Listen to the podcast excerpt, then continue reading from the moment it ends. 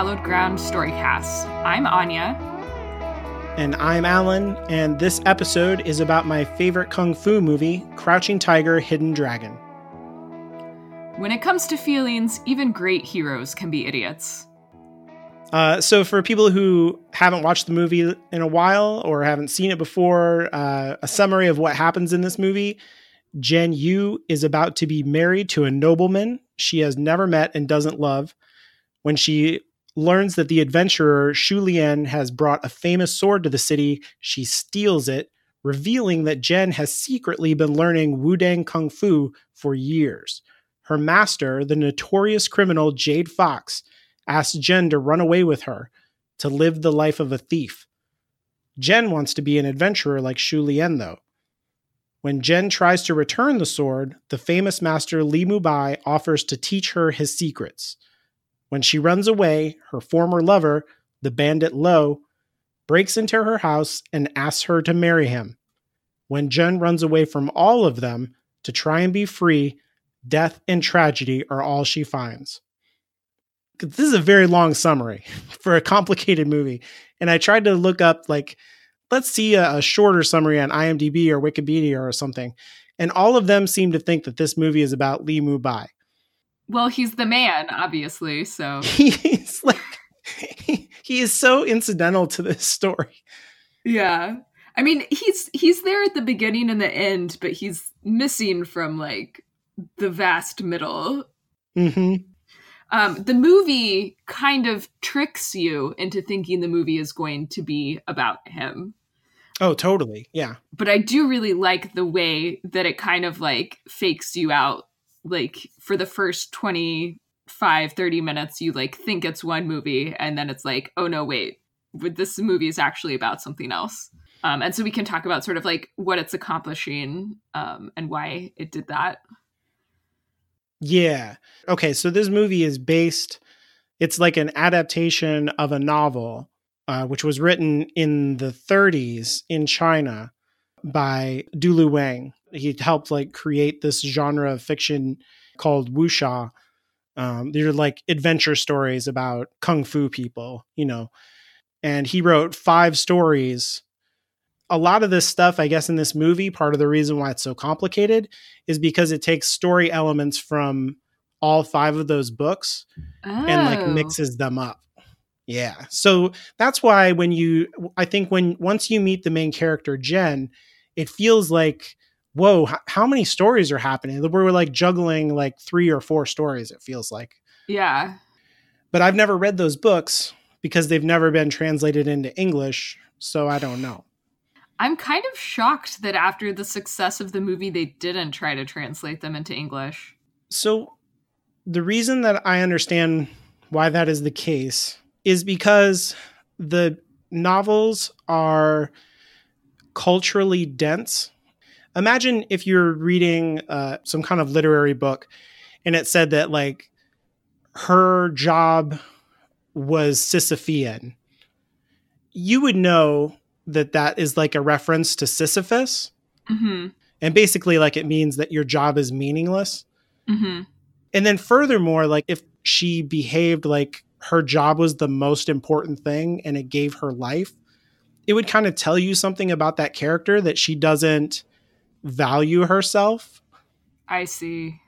Basically, what you're saying is it would have to come with like footnotes. It wouldn't just be like Exactly. a romping good time of a novel. You like have to really like for Western audiences to understand it. It would just need like a lot of interpretation, even for like Mhm. basic stuff.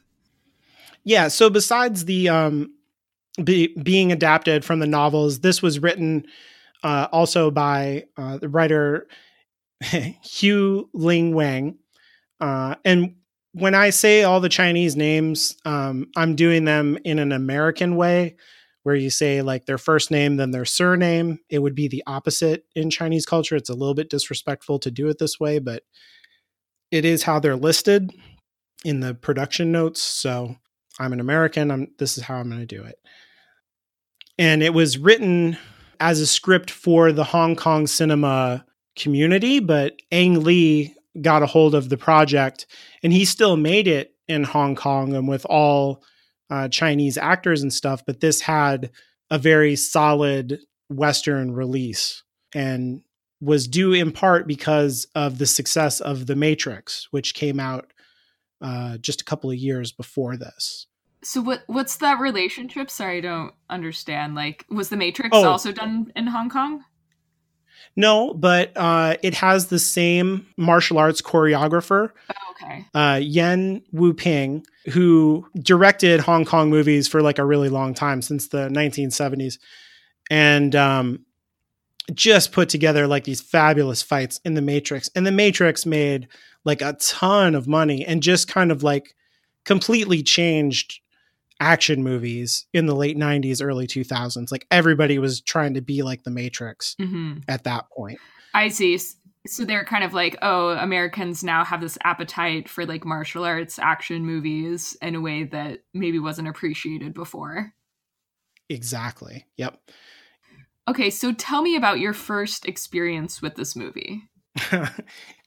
uh, so I was in college and uh, I wa- I went to Louisiana State University in Baton Rouge. So this came out in 2000. I was living in the dorms still, and I was in a situation where I was kind of bouncing from dorm mate to dorm mate, uh, probably because of my personality. but who knows? Like the dorms were a terrible place. It was basically like a prison nobody wanted to be there. The dorm that I was in had been closed for nearly 30 years and didn't have air conditioning. And it was Oh my uh, god. Louisiana. So it was miserable. And that'll come back in a second why I mentioned that. But uh, there was this little movie theater on the other side of town that was like the art movie theater. So, like, if you had small release films or foreign films and stuff, that would be where it would come out. And I was over there almost every day. I would just show up and be like, what's coming on next? And I would just go sit down without a plan, really. That's how I saw Princess Mononoke, which I talked about on another podcast, A Command of Her Own. You should go check that out. Uh, and I saw this movie. Also relevant because uh, Command of Her Own is a Star Trek podcast and starring Michelle Yeoh. when I saw her in this movie, I was like, "Oh my god! now I know who It's this Captain actress is." Georgiou. Yeah, it's Captain Georgiou. Yep. I went, yeah, I would go to that movie theater all the time, and there were uh, Hong Kong movie releases over there all the time. And this movie was really big. One of the funny things about this movie so, this movie has wire work in it where the actors they do like completely impossible things like they run up walls or they do these crazy jumps that are like 15 feet in the air so a lot of people weren't used to this and i remember in the theater when I saw the movie, there was a guy sitting near the front who, every time somebody did something like that, he laughed like uh, Mozart from Amadeus. Have you ever seen that movie? No. I gotta stop everything I'm doing and find that laugh. every time somebody did a crazy move or something in this movie, I would hear this laugh.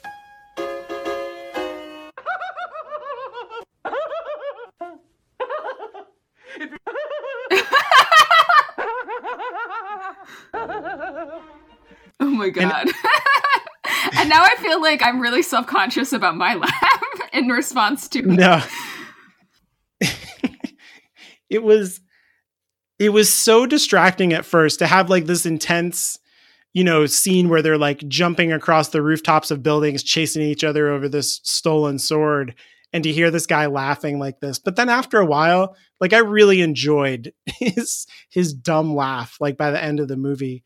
And i will never forget that as a part of my uh, experience of watching this.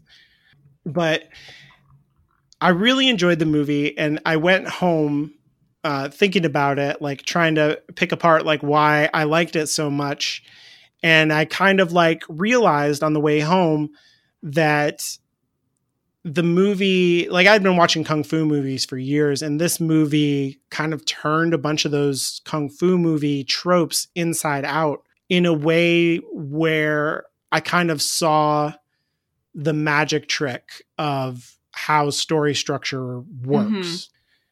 And then I was so excited by that because when I was going to LSU, I was there as like a writing major, as an English major. Uh, I was trying to learn how to write fiction. And basically, all the advice from the teachers was uh, just take things that happen to you in your life and then change the names. And I was like, I don't want to write those kind of stories. Uh, if you try to write genre fiction, you're a failure. Was was the other piece of advice that you would get. So I just had to figure it out by myself. And this was like a big moment for me where like I kind of figured out how genre fiction, a certain genre worked. And then I wanted to talk to someone about it, but there was nobody when I got home except for my roommate who was like my latest roommate in a parade of people and he was actually from uh, southern China and spoke almost no English. Oh wow! And I and I'm like, okay, so Aristotle said there's like a beginning, a middle, and end, and now I finally get it. And there's and he, he's just looking at me and like nodding his head, and then he's like, which bar is the best one for girls? And I was like, yeah, yeah, okay, okay, I yeah. I'll help you out with that. Never mind. Never mind about all this story stuff. 30 minutes of me trying to explain a kung fu movie to him and he's like i don't care dude. I just want to go get drunk and meet girls in america. Um and so then did you like own the movie or did you like watch it a lot after that? It was a few years later before i had a dvd player a bunch of other stuff happened in my life uh, where i lost almost everything that i owned. Yeah when i eventually came back to lsu i ended up getting a DVD player and a collection of DVDs, and this was one of the first ones that I bought. And I've watched it so many times that now when I watch it, I don't put the subtitles on. I just watch it in Mandarin. That's so interesting because I feel like this movie, it came out in 2000. That's probably like the optimal year to highlight our age differences because you were in college and I was in middle school. um, right. And so So did you see it in the theater? N- well, so I didn't see I basically didn't see any movies in movie theaters mm-hmm. for I mean, I still don't.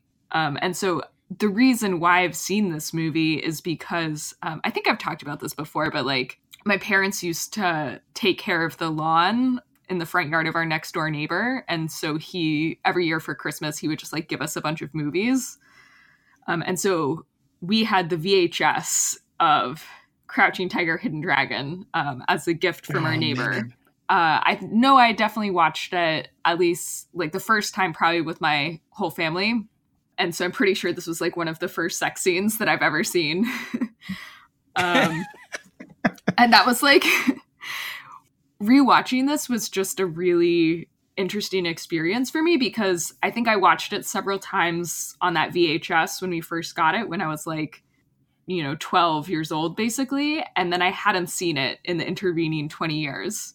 Oh wow. And then so watching it again I've honestly like before i rewatched it i could not have told you anything about the movie. Sure. But like so much just came like flooding back to me um as i was watching it. And yeah like like i remember watching that sex scene as a 12 year old and being like a little bit confused by it or like just like not getting it in some way, you know, like when you're a non-sexually mm-hmm. active 12 year old, those things don't really like speak to you in the same way that they do once you've had a lot more life experience. It's funny. I don't really remember like loving the movie, but I do remember being really excited for Rush Hour 3 to come out um, because mm. Zhang was in Rush Hour 3 and and I was like really excited to see her in that. And so based on that, I know that I must have watched the movie several times and liked it. Um, and I just remember being like so disappointed having watched Rush Hour 3 because it was such a shitty movie. and like that's how pop culturally deprived I was at the time was that like I didn't know enough about like different types of movies and how movies were made to be able to anticipate that like oh like she's just gonna be like the hot girl in this movie and have no characterization and like the movie's going to be shitty Right. and you know I like didn't have It's the third one in a franchise. I didn't have Yeah. appropriately low expectations. I like thought she would have an actual character arc and like be an interesting person, um, which did not happen, obviously. I think she's the bad guy in that movie, right? Yeah, she is. Yeah, she, she's the bad guy, but like not in an interesting way. And so yeah, I don't have a lot of experience with other kung fu movies. Um, I saw Kung Fu Hustle and Shaolin Soccer when they came out, um, and I enjoyed those. Although I don't remember a whole lot of, about them. Um, and then recently, Mhm. I just watched um, the 1978 Drunken Master and then the 1994 Drunken Master 2. And so, like, as far as for what I know about martial arts movies, that's basically it.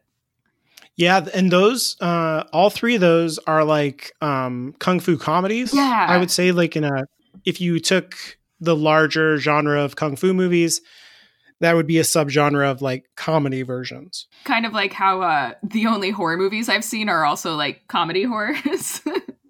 Mhm. Mhm. Like Buffy and stuff. Yeah. Uh, oh, I wasn't even thinking that. I was like more direct things like uh, Dale and Tucker versus Evil or like Oh, uh, sure. Shaun of the Dead. I guess that's not really horror. That's more Shaun of the Dead. But yeah, like all of the more like meta things. I like watch the meta version without having the actual basis to understand what it's trying to do. You know, so that makes sense. Well, even even Buffy is like a crossroads of all that stuff because there's a lot of kung fu action in Buffy and then there's also like the horror and the comedy. Like it was all the stuff that I was interested in when Buffy was on TV. I was like, "Oh, somebody gets all this stuff." Like Joss Whedon his interests are my interests. So like Buffy was very easy for me to get into for that reason. Yeah, I was actually gonna say this movie reminded me so much of Buffy as I was watching it, and I, I mean, it makes sense Mhm. that Joss would have been taking a lot of the same influences that led to this.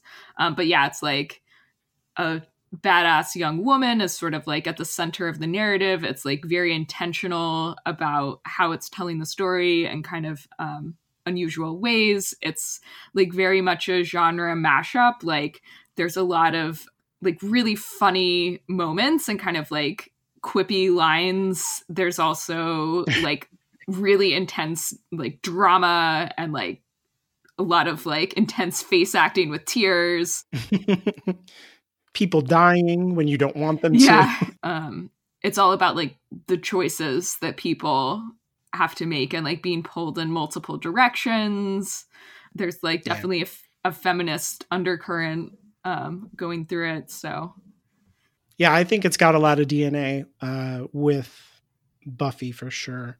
It so that kind of brings me to like I'm I'm gonna try not to rant on our podcast about like white supremacy and kung fu. Oh no, I think you Uh, should. Absolutely. We need more rants about white supremacy. Like everything should be a white supremacist rant at this point. It's like it it makes me crazy though, um, because I care about this genre a lot, and I don't want to sound like if people don't care about this genre, then they're white supremacists. But it's one of these things where someone like a Joss Whedon or a Quentin Tarantino or some kind of like, you know, somebody who is like a filmic scholar or a storyteller will watch a lot of this stuff and will appreciate it, will understand the language of it, and then introduce it to a white culture. And then everybody goes, wow, you're an amazing genius. And it's like, yo, you stole that. Like you you just straight up took that. And at least like i guess with like quentin tarantino like you can you could see in kill bill that like okay clearly like all of this is like other movies that have been kind of mashed together the way that you did all your other stuff. Um but you know like casting a white lead or like all the characters are white almost in the in kill yeah, bill. you have Lucy Liu is the only one, which let's be honest is more Asian people than they have in Firefly. yeah given given yeah that the exactly whole premise of the show is that half of space was founded by Chinese people. Right. Yeah, there's a lot of problems in Firefly uh, with the Chinese culture thing. And that's exactly the kind of stuff that I'm talking about, where you get like somebody like George Lucas who takes the samurai movies from Japan and like turns them into Star Wars.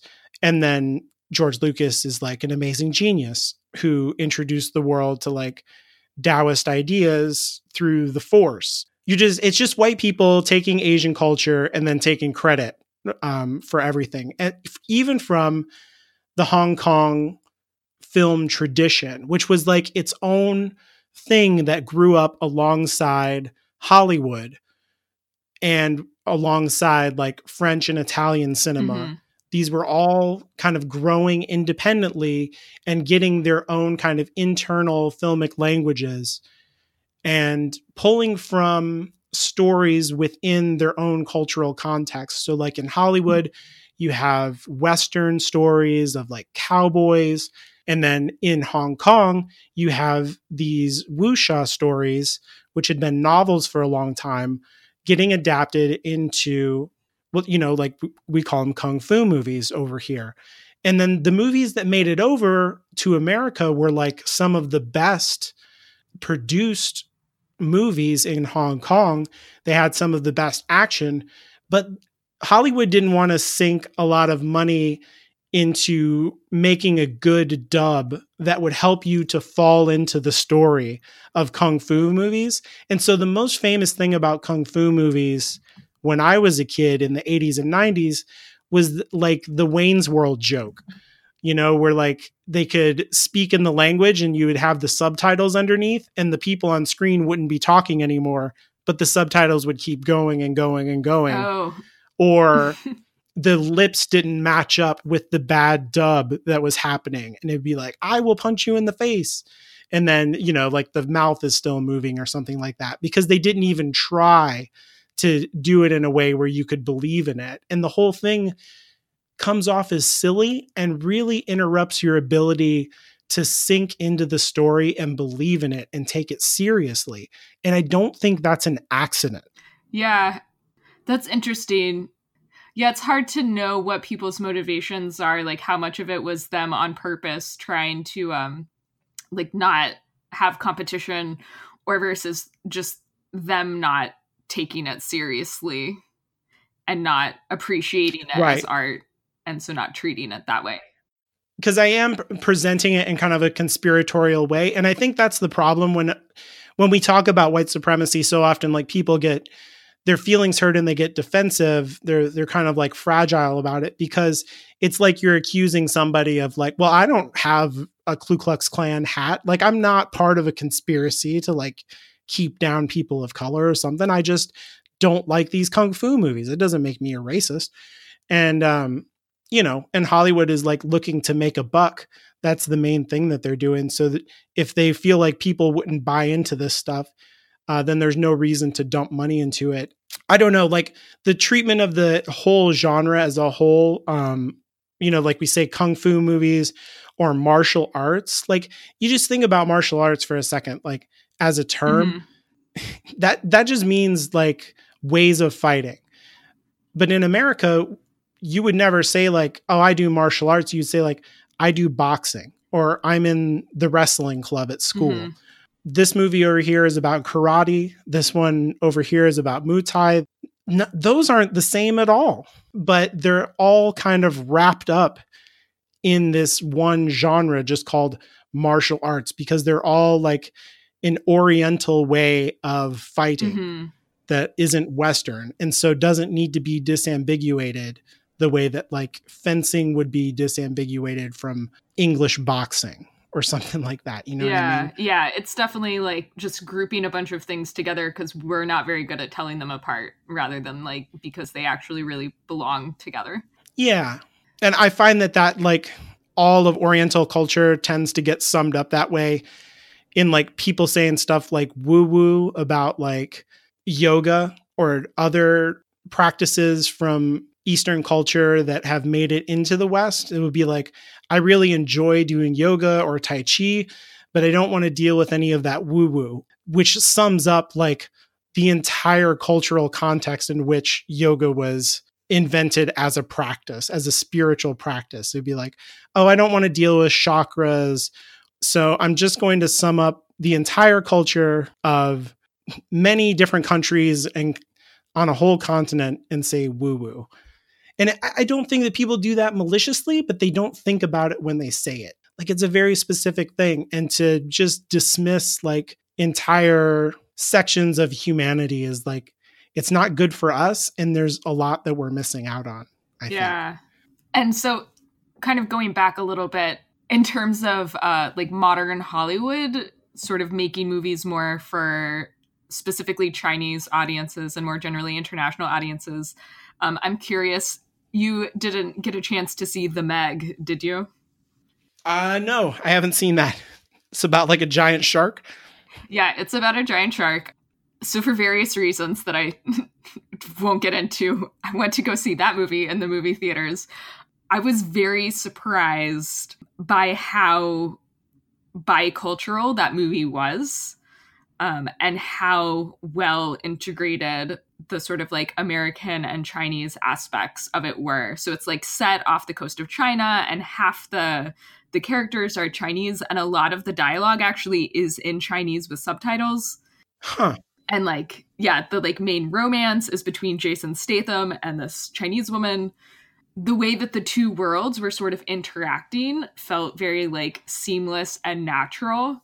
You know, as someone who's through my work, my scientific work, like worked with international teams abroad, like it definitely kind of aside from the like actual science and like sci-fi nature of it, like the collaboration like felt very normal and and like going out of the movie, I just felt like angry that it was like 20 fucking 18 before like you didn't figure this out before now and like right part of me is like upset that it was like basically capitalism that mm. led to this you know mm-hmm.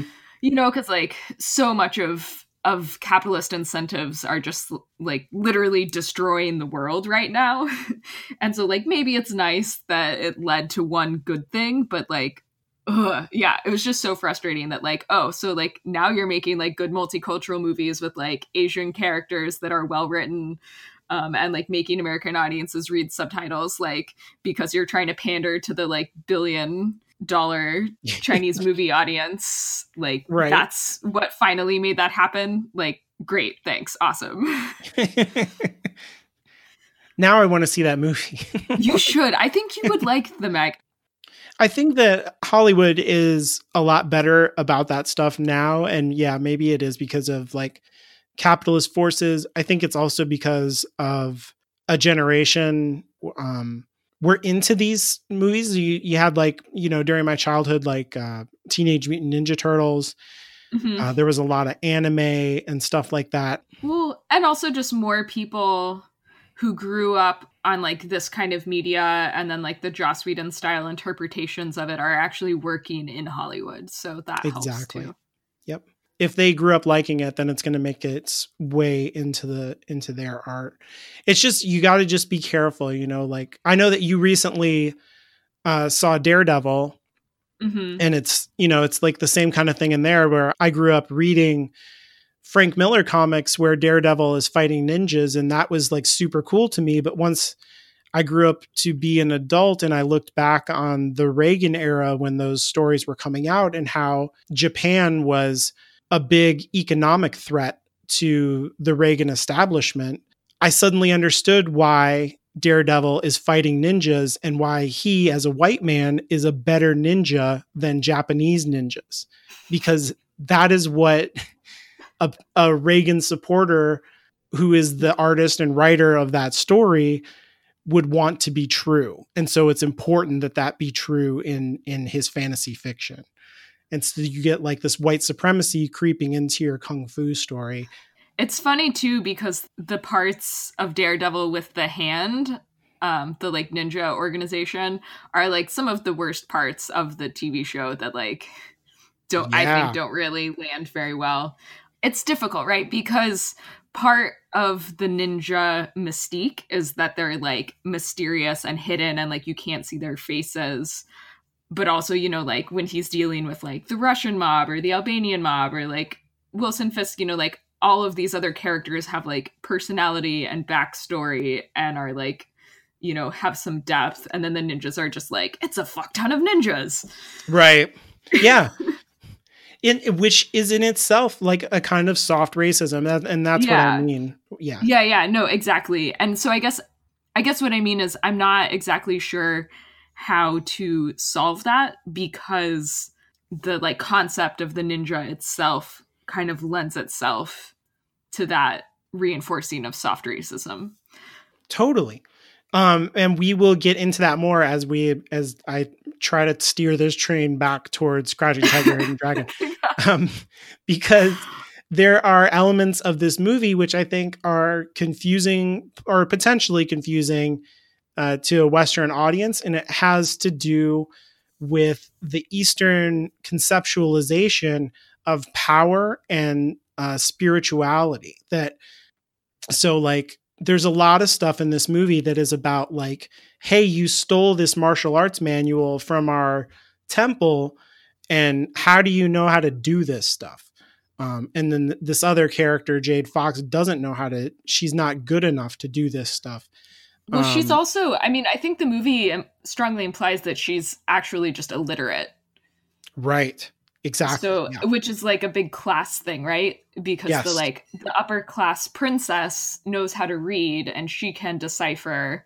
the manual, or I guess decipher is the wrong word. She can actually like just straight up read the manual.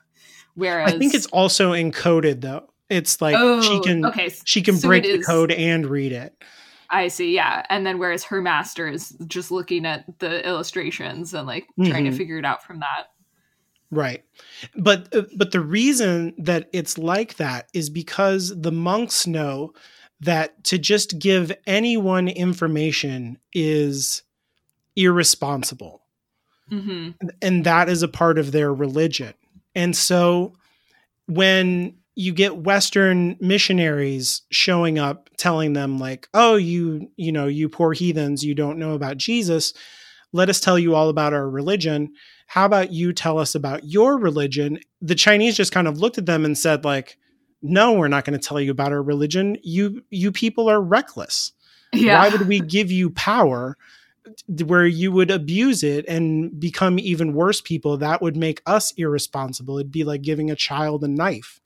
And because eastern religions don't try to evangelize their position to uh, people outside the religion because they would see that as a way of um, spiritually abusing them.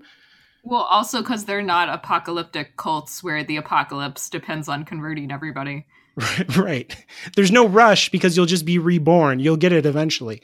Um, the then that leaves the Westerner to fill in the information with their imagination. And what you get is oriental cultures that are like super mysterious and like full of sorcery and magic and don't really make any sense and, and are weird because there's no other information because they're not telling us how any of this stuff works. So we just make it up. Do you see what I'm saying? Yeah. Also, I feel like I should clarify my apocalyptic cult comment. I've been like reading a lot in the ex evangelical movement right now. Obviously, that's like not a good description of all of Christianity, but it's like a fairly accurate description of a narrow band of Christianity that is most responsible for actually like colonial evangelism. Right. Which again relates back to Crazy for God because like you know his grandparents were in China in the early 1900s trying to convert people. I think you're right though that there is not that you know it's necessarily crazy but that there is like a pressure within the religion to get this information out and for it to be like a clear argument to the other people. And in the east it's just like it's not that way. It is you are not ready for this yet and um, and that's actually how Li Mu Bai approaches Jen as a fighter. He says, um, you know, you have more power than you do knowledge. That I you need a teacher. You need someone to show you how to do this because you're going to hurt yourself. Right, because she's entirely self-taught, so there's no one to like. She can do the moves, but she doesn't understand the like responsibility and the philosophical underpinnings of them. Mm-hmm. Exactly. Exactly. And th- and that's one of the ways that this movie, like I talked about earlier, it inverts a lot of kung fu tropes. In a normal kung fu movie, you start out with like two people fight each other. The hero loses because his kung fu is not as strong as the bad guy's kung fu. And then he goes on a quest to get better kung fu. He achieves that. And then they fight again at the end and he wins. Uh, in this story, the master is trying to chase the student and saying, I need to teach you. And the student's like, yo, leave me alone. I'm just, Mm-hmm. I'm trying to be an awesome girl with this cool sword. She knows more than her other master who who raised her on this stuff, uh, which is also an inversion of like what is the normal thing in a kung fu story. Yeah, I'm familiar with the like, and so the student becomes the master trope. Like, you can't really uh, get away from that. But I did like the way that, yeah, this movie sort of comes at it from a different angle about like what that relationship is and like how the the power dynamics work. Yeah, you see it in kung fu stories a lot where the bad guy will surpass their master and then kill their master. And like that is one of the things that kind of signifies in the plot like this is an evil person who needs to be stopped. And that's like one of the big things that ended up in Star Wars, I guess, too. Right. Yeah, and Star Wars, you know, like years ago, I was talking about these kung fu tropes on the message board that we met on. And The message board that should not be named. right? and one of our friends over there named Garrett asked me, he was like, Do you think Star Wars is a kung fu movie? And I said no, because it's based on like um, samurai movies. But Mhm. the more I've thought about that question over the years, I think Garrett is probably right in a lot of ways.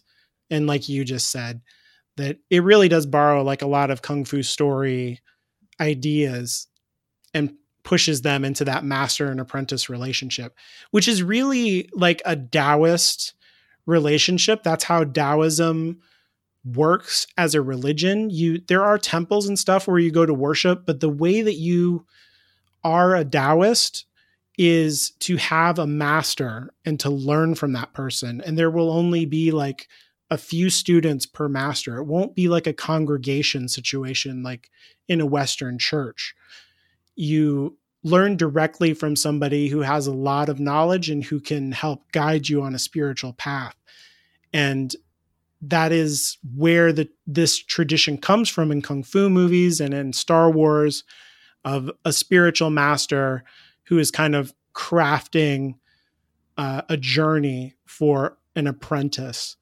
And then the danger there is that as more and more power is introduced to the apprentice, that they lose their way spiritually and abuse that power. That's like where all of the interesting, crunchy stuff in the story happens.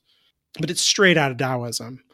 It is it that kind of goes back to what you were saying about like the novels being so culturally dense.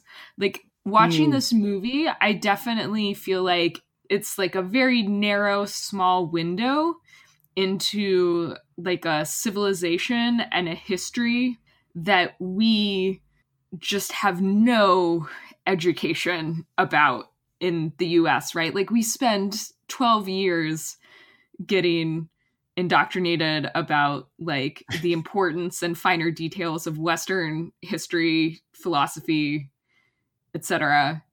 And there was like so much awesome shit happening on the other side of the continent, Eurasia. We basically learn it in like a very shallow, one dimensional way. Yeah, if we learn it at all. This doesn't really teach you the details of all of that, like history and culture and philosophy, but it kind of like lets you know that it exists and like gives a vague impression of the kind of depth that's there. Totally. Yeah. Uh, it warms my heart to hear you say this stuff. I love it. Yeah, I really appreciated it. And like even all the stuff about like the part where um her family is like stationed in the west and there's these like cowboy vigilantes running around. Um like it was interesting because on the one hand it like felt very familiar. It's like, oh, the like western rugged cowboy. but it was like done in such a different cultural context. Lo is like my favorite. Like I want to run away with Lo. I I, don't know. understand. I don't understand why she won't. Like, what's the problem? Why did you go, ever go back? I'm so into that guy. It, um, Yeah, he's oh man, I think everybody needs like a, a hot Tibetan cowboy boyfriend. um, but even there, like I like how he's such such a potent character, but he also like doesn't matter in terms of the plot. mhm. Um, he's a love interest. It's he's a choice for Jen. She's still at the center of everything. my reasoning for like the reason why they they told the story the way they did with that like long extended flashback in the middle is that basically they want the sort of like slow realization by the audience for who Jen is and like what her character is. And so right. if you know about like her badass adventures with Lo at the beginning, since it happened first chronologically, like it kind of ruins that reveal of like, oh, here's this like aristocratic princess about to get married. Yeah. Yeah. And so I love the order for how they put that in terms of like slowly revealing Jen's character and also a little bit of a fun misdirect for like thinking that the movie isn't necessarily just about Jen before you realize that it Mhm. actually is. So I've been calling her a princess. I don't know how much it makes sense to project the Western concept of princess onto their noble system, but like Right. it feels a lot like what I would call like a princess movie. And I mean that in like a very endearing, positive way. You said that to me, and I was like, oh man, I've never really thought about comparing this to like Disney princess model, but I think it works. Yeah, no, it totally does. I fucking love what that does to my enjoyment of the movie. Yeah, I think that like the way that Jen is introduced in the story, she is kind of like an audience surrogate hmm where she meets Shu Lien and she's like, I wish I was like you. And that's kind of like how you feel as an audience member coming to these types of stories. You're like, yeah, I want to see these cool fights and stuff. Uh, I wish I was as capable as these characters. Like, and then what you come to find out is that she's like deeper in this stuff than you could ever imagine Mhm. being as an audience member. Um, Yeah. And it's very cool how you get dragged into all that stuff. It's masterfully done, I think. Uh, and then it also speaks to the the title of the whole thing, Crouching Tiger and Hidden Dragon. She's the hidden dragon. Her name in the story, uh, another way to read it is dragon. Oh. Um, and Lo's name, another way to read his name is tiger. oh. And tiger and dragon are actually like embodiments in Taoism of the yin and yang. And so the interplay between them is the creative force of the universe. Interesting. So it, it really is about Jen and Lo. I think so. Yeah. Yeah, I like the way that the two romances um, between Shu Lien and Li Mubai and then between Jin and Lo, I feel like they're both given a lot of narrative weight and have a lot of emotional impact. They don't detract from each other.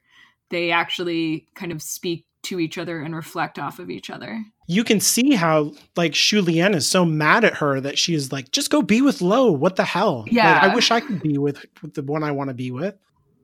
in both cases, it seems like the agency is falling on the woman to reject the romantic relationship, but in the context of a system that they like don't have a lot of control over. So it's yeah, it's kind of interesting.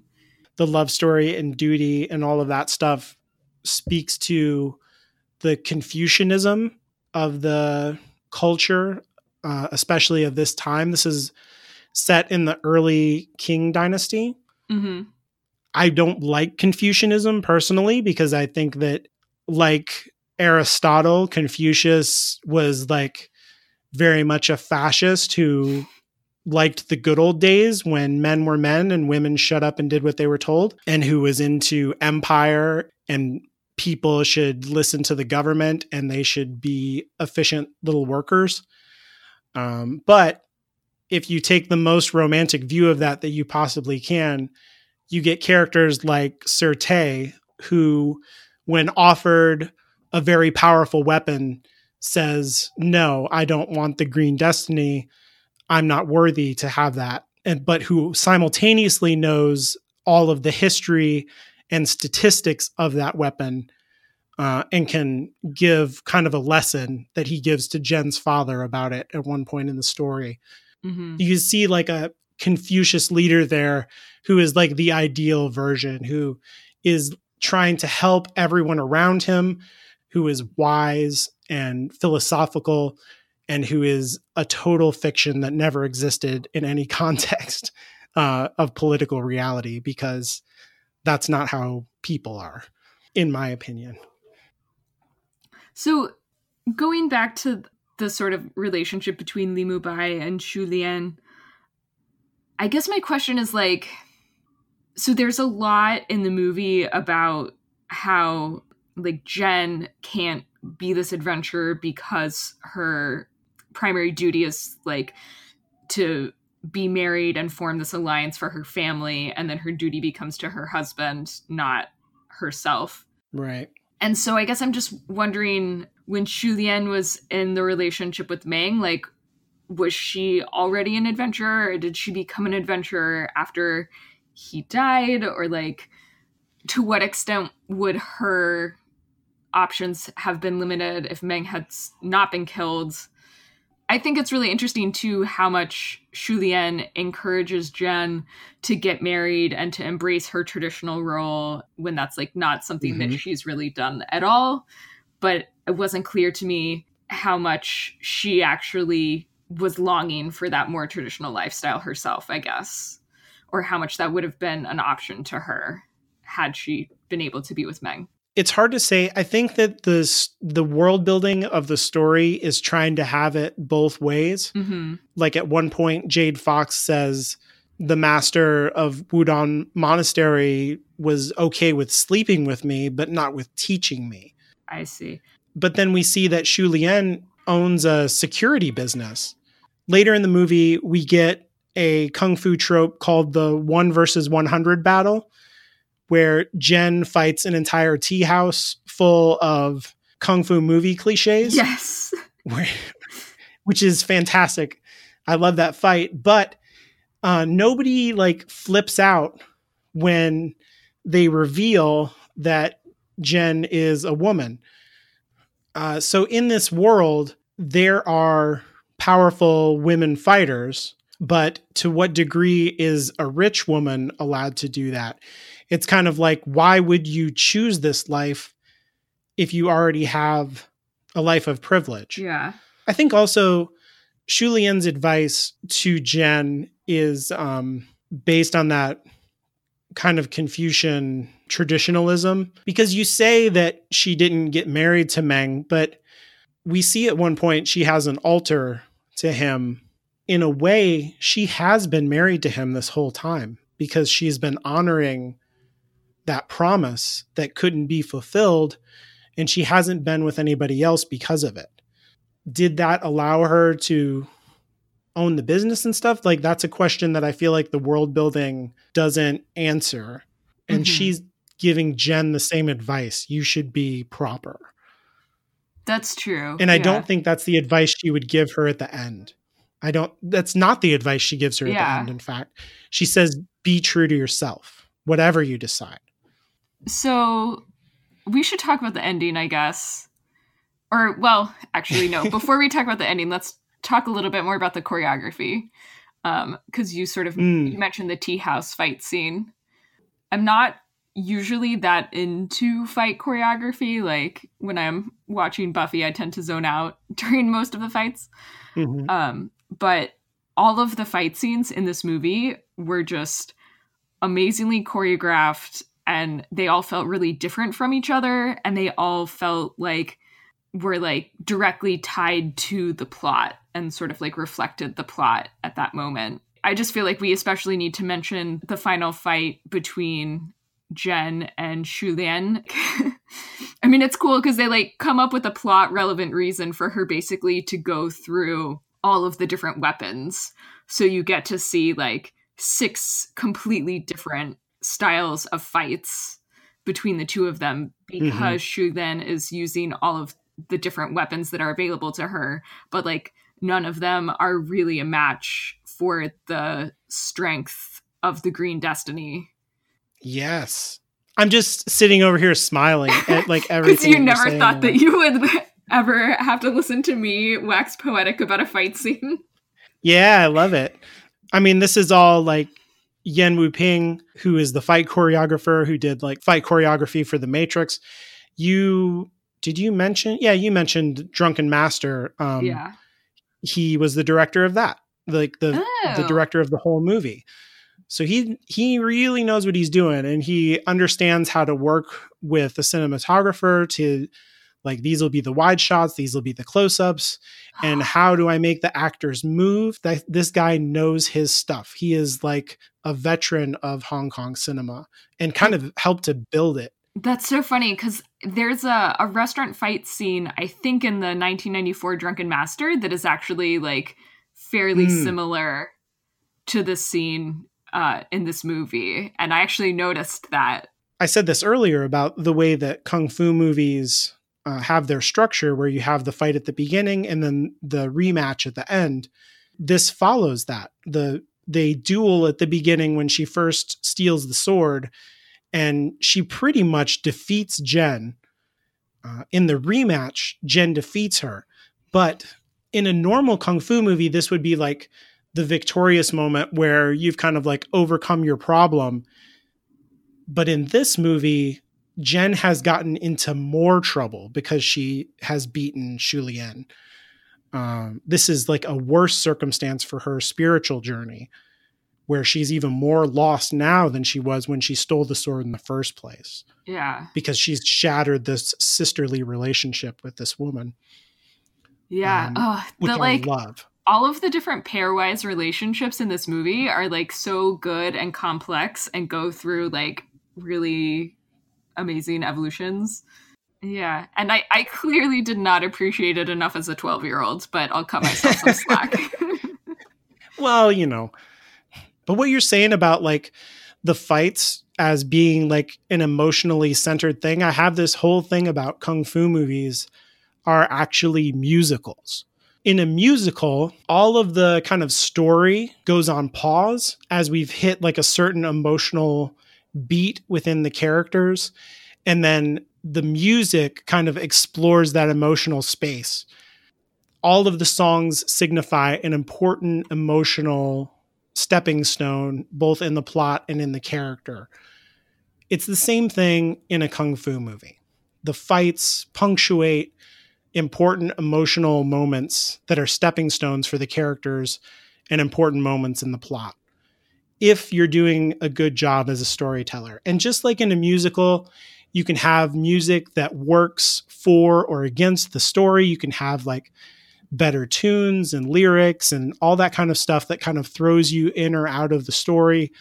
It's the same thing for action. Like if you're just having people punch and kick and it's not about the emotional moment that's happening for the characters, it's going to be less compelling than what I think this movie does. It's going to be like a wasted song or a wasted fight scene. Exactly.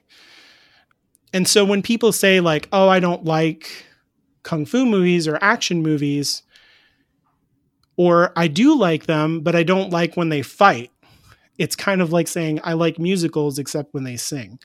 like you're taking the wrong thing out of the genre or you're misunderstanding what these things are and and probably the reason for that is because of lazy storytelling that doesn't do a good job with the fight scenes as what they really are an emotional window into the characters. I love that comparison. You've convinced me. I think kung fu movies are clearly musicals.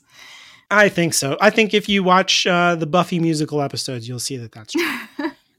okay, so let's let's talk about the ending it kind of reminded me a bit of the ending of Thelma and Louise. Interesting. The character takes a sleep at the end, um, and then in Thelma and Louise, they just like freeze the frame. So it's like they're suspended in time.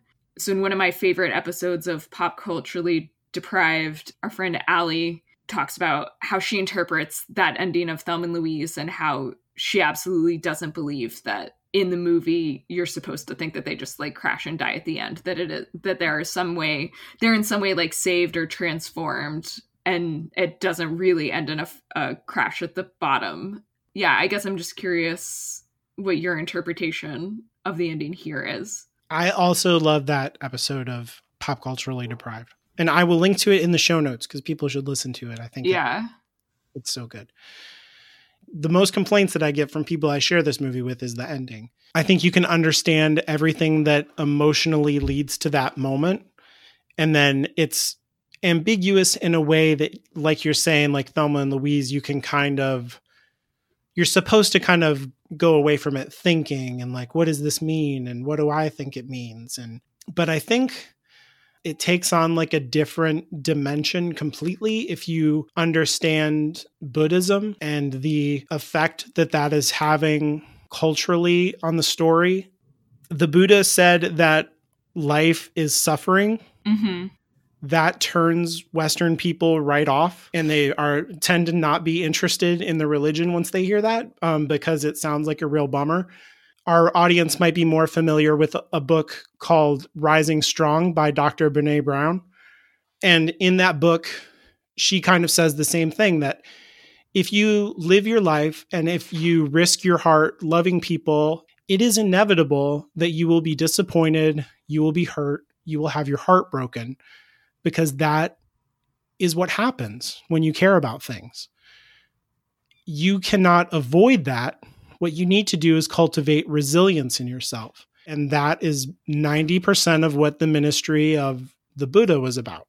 You will have your heart broken, and all the ways that you will try to fix that problem will make it worse. And you can see that in this story.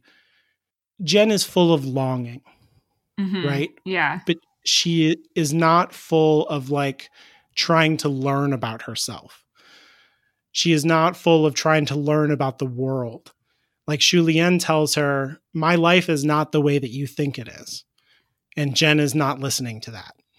And so it doesn't matter like which way you move in life, there's costs and benefits. There's always an up and a down. mm-hmm. And so, an answer to that, a Buddhist answer, is to transcend it all. Stop being attached to all these desires, leave the world, become yourself fully, understand that everything that you do in this life has a cost, and then choose yourself. And that is expressed in the movie as her flying off the top of Wudang Mountain, that she's kind of choosing herself. she's uh reaching enlightenment and becoming unattached to everything else or she's beginning that journey Nice. of like chasing happiness has led me here where you know like it's all been it's very tragic at the end yeah so i need to go a different way i can't i can't just be with Lo at this point like it's not that simple which personally I think is the wrong decision because yeah, I think both you and I would be like, no, just go be with Lo. team Lo yeah go live in a cave. It looks like a fucking awesome Yeah. cave. as Americans, we don't even question that there is goodness in sacrificing yourself for the people that you love. hmm Like, we don't think of that as a religious concept, even though it clearly comes from the ministry of Jesus. It would be the same thing in this case, where this is a very Buddhist way to think about your problems and and I think that a culture steeped in Buddhism would be like, "Oh yeah, I get it. Stop worrying about all the demands that everybody puts on you or your immature dreams about the world and um, choose yourself."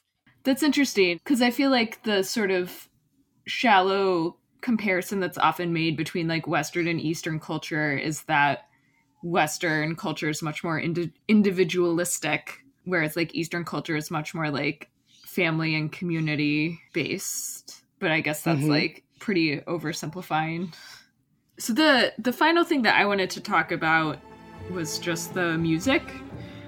The the soundtrack is amazing and um, a lot of it involves uh, cello solos performed by yo-yo ma.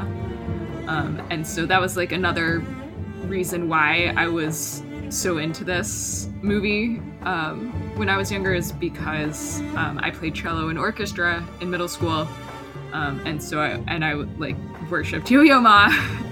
um, um, and actually got to go see him perform live once, um, which was awesome. Oh man. Uh, so, so yeah, definitely, I would suggest go uh, listening to the soundtrack, um, and also um, if you're listening to this, you're probably a podcast fan.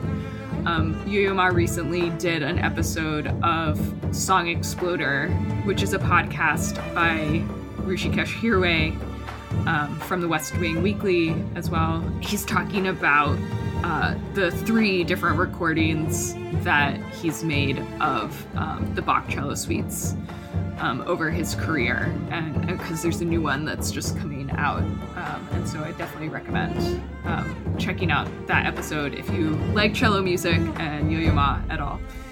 Just hearing like the opening chords of it with that beautiful cello music I like immediately settle down into the movie. And the the percussion is so good too. Like the drumming is great. Fantastic. The two duels have like those amazing drum backbeats to them mm-hmm. that make the editing so dynamic and it's like so much more exciting because of the music. Oh, and I guess speaking of editing, I did have one other just like short thing to say. At the end of the movie, when Li Mubai has been poisoned and Jen has gone off to make the antidote. I just I loved the editing choices there where it's just Li Mubai and Shu Lien meditating quietly together. Mm-hmm. And I feel like the like standard Hollywood way to do that would have been like two montages of like cutting back and forth between like Jen and then Li Mubai trying to hold on like some dramatic music and i'm just like so glad that they didn't do that the yeah the way they presented it is just like so beautiful and tragic yeah that's interesting i hadn't thought about that because i just at that point in the movie i'm so sunk and like usually i'm crying yeah. right then anyway yeah i i would say last time uh, that we talked you asked me to think of like some kung fu movies and put together like a list. I will uh, include them in the show notes, but just to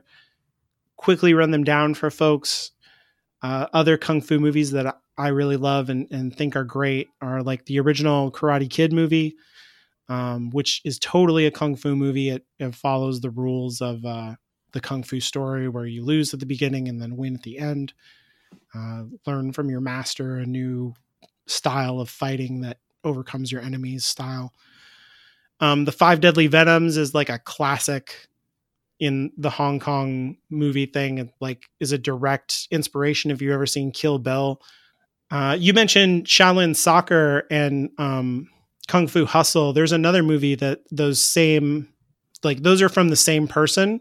He's adapting Journey to the West. Conquering the Demons is a comedy version of that story that is hilarious and really good. Samurai Fiction is also a favorite of mine that is a comedy movie.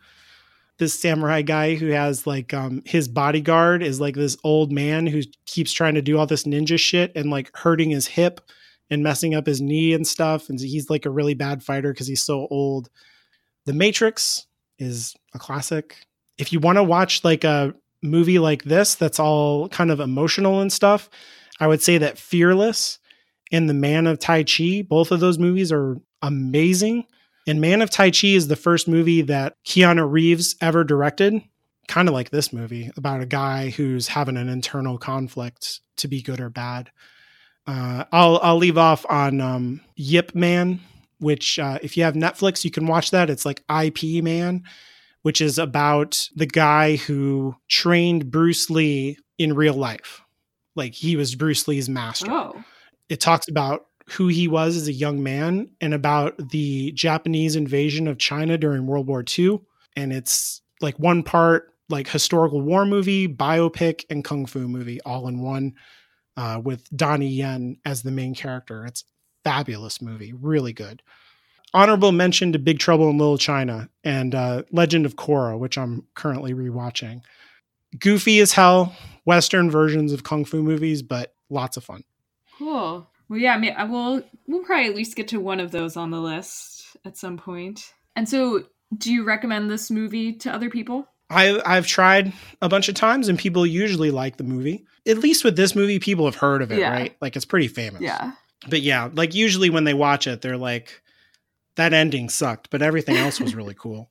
What did you think? I mean, I don't hate the ending, but ambiguous endings are yeah it's like it's a hard it's, choice. yeah they're hard to swallow. And like just because i don't personally enjoy it doesn't mean that i think it was necessarily the wrong choice or that like my wish fulfillment ending would have been a better artistic choice. Okay cool. So come join us next month for an episode on aeon flux. And so I actually haven't watched any of these episodes yet, so maybe Alan, you can talk a little bit about what it is. I've I've had this on the list for a long time for us, and at one point I felt like it had become irrelevant because what I picked out has to do with building a wall and keeping out foreigners, but it has suddenly become much more relevant in our politics. Yeah. So I thought we could bring it back. But Aeon Flux was something that really woke me up to the possibilities of stories when I was in junior high. And it was a thing on MTV Liquid Television that would happen in between music videos. You would get like this whole animated story that would happen. They were like four minutes long, like during what would usually be a commercial break. And it would tell you this really weird, complicated story with no dialogue. And then at the end, you would be like, what the fuck was that? Like, I, Aeon Flux is extremely aggressively subversive in every aspect from the design of the characters to the stories to the way that every story ends. I think that it's an underappreciated part of 90s culture. Like I have revisited it many, many times and I, I still find new stuff in it. I think it's a very dense uh, kind of storytelling. But we're going to be watching a couple of the shorts, which are only like a few minutes long. And then one of the, in the second season, it goes from shorts to like fully animated 20 minute episodes. And the one that we're going to be watching is, I think, called like Thanatopia or something like that.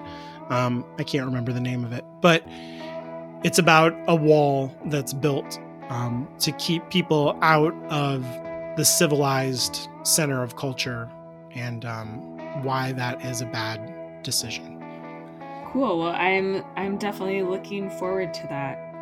If you like what we do, uh, we'd appreciate uh, ratings and reviews on Apple Podcasts. That's the best way for us to get new listeners.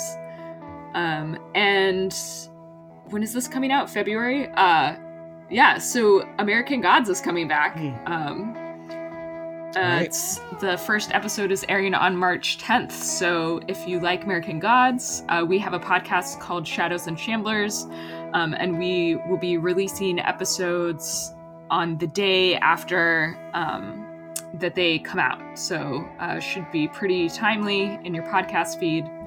I'm Anya, and you can follow me on Twitter at Strangely Literal. That's strangely, then L I T E R L.